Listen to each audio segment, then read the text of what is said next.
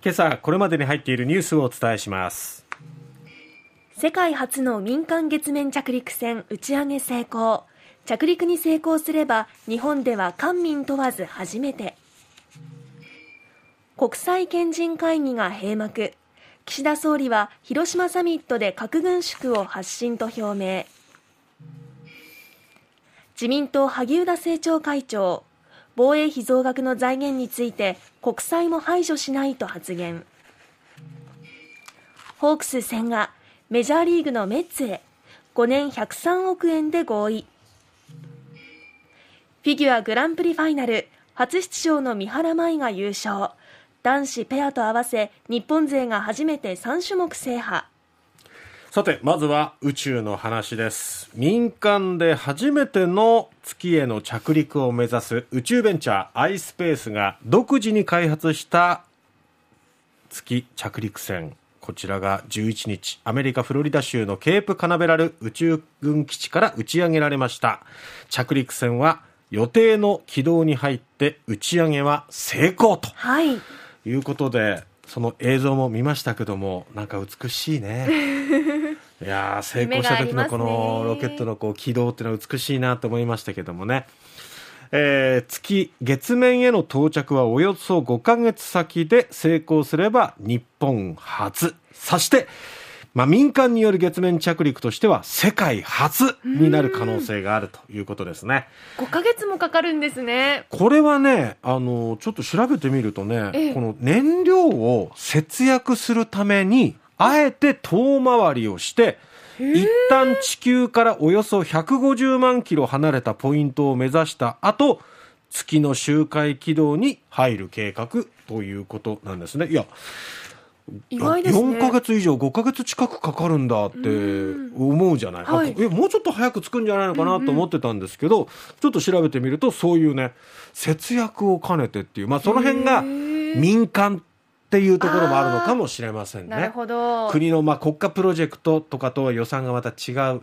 で、えー、そういう意味で時間はかかるけれども、うんえー、きちんと成功できるようにということでね。知恵を絞ったんでしょうね。ねなので着陸は来年の4月末頃に、えー、なる予定ということです。でも楽しみだね。いやどんな映像を撮ってくれるのかなって思いますよね。ね期待しますよね。iSpace は宇宙で採取した物質の所有権を民間企業などに認める宇宙資源法に基づく初の許可を11月に受けたと。で、着陸船が撮影した月の砂の所有権を NASA に移転して世界初の月資源の小取引、商いを目指すと。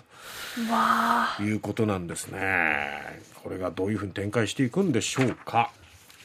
さて、えー、続いては岸田総理。昨日、広島市で開かれました核兵器のない世界に向けた国際賢人会議に出席しました。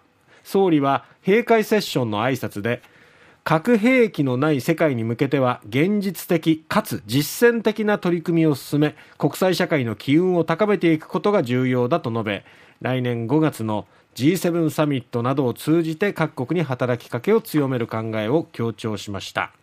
この国際賢人会議は各保有国と非保有国の有識者らが集まって核兵器のない世界に向けた道筋を議論するため総理が設立を提唱しました。でこれ、まあ、国際賢人会議の前前身は賢人会議というものだったんですけども、えー、これは2017年から広島や長崎などで合わせてすでに5回開かれていたものなんですけどもこれは当時外務大臣だった岸田総理が立ち上げた、まあ、いわゆる肝入りの会議ということになってここから、まあ、来年の G7 サミット広島で行われますけどもこの核廃絶に向けてどれぐらいまあ進められるのかしっかり議論ができるのか国際協力の下でどれだけ進められるのか、えー、各保有国、非保有国の間でねしっかりと話し合ったことが実るといいですね。そうなんですよね。どれだけまあ、結果は G7 サミットでどういうメッセージを打ち出せるかっていうところだと思います、うん、そこが焦点になるかなと思います。え続いて国防です。自民党の萩生田、えー、政調会長は昨日防衛費増額に伴う財源確保策に関して当面は国債発行も選択肢となりうるという考えを示しました。この5年間の日本の防衛力を高めるために必要な財源はあらゆる選択肢を排除しない。例えば国債もだと述べたということなんですね。ただまあこの防衛費に関しては税金から取るんじゃないのかっていうところもあってこの税目については法人税所得税タバコ税を軸とする方向ということなんですね。2024年から段階的に実施する方針を自民党の税制調査会は方針を固めているということも明らかになっております。ただね、こうなんかこれも急に出てきた話でしたけれども、ええ、その今、物価高でみんなが国民が耐えて耐えてっていうところ、企業も耐えて耐えてっていうところでなんとかこう給料を上げて、はい、そして消費をこう活発化させようっていう時にこういう防衛費による増税ってなるともうそのマインドがまた冷え込んじゃうのよ。なんで今このタイミングでこんなこと言うのかな、ね、そしてなんか今すぐ始めずに、ちょっと後から長期スパンでだんだん上げていきますよっていうのが、うん、なんかごまかされてる感じというか、だんだん上がっていくことで私たちも慣れてしまうんじゃないかっていう感じがしますね。ねあとはまあ法人税とかまあタバコ税所得税。なんかちょっとこう直接取られるというよりはこう。う気づいたら取られてるみたいなね、はい、なんかそういうなんかやり方もちょっと気持ち悪いなというところありますね。さて、ホークス。はい。千賀滉大選手がメッツと5年総額7500万ドル。103億円。ぐらいですね。はあ。今の円高、その、えー、ドル高、円安の、ちょっと計算したら、1、えー、102億5000万円。うわ大リーグの公式サイトが伝えました。すごいですね。もともと育成ドラフト4位で入団しました、はい、その時のまあ年俸が270万円。12か月で割りました。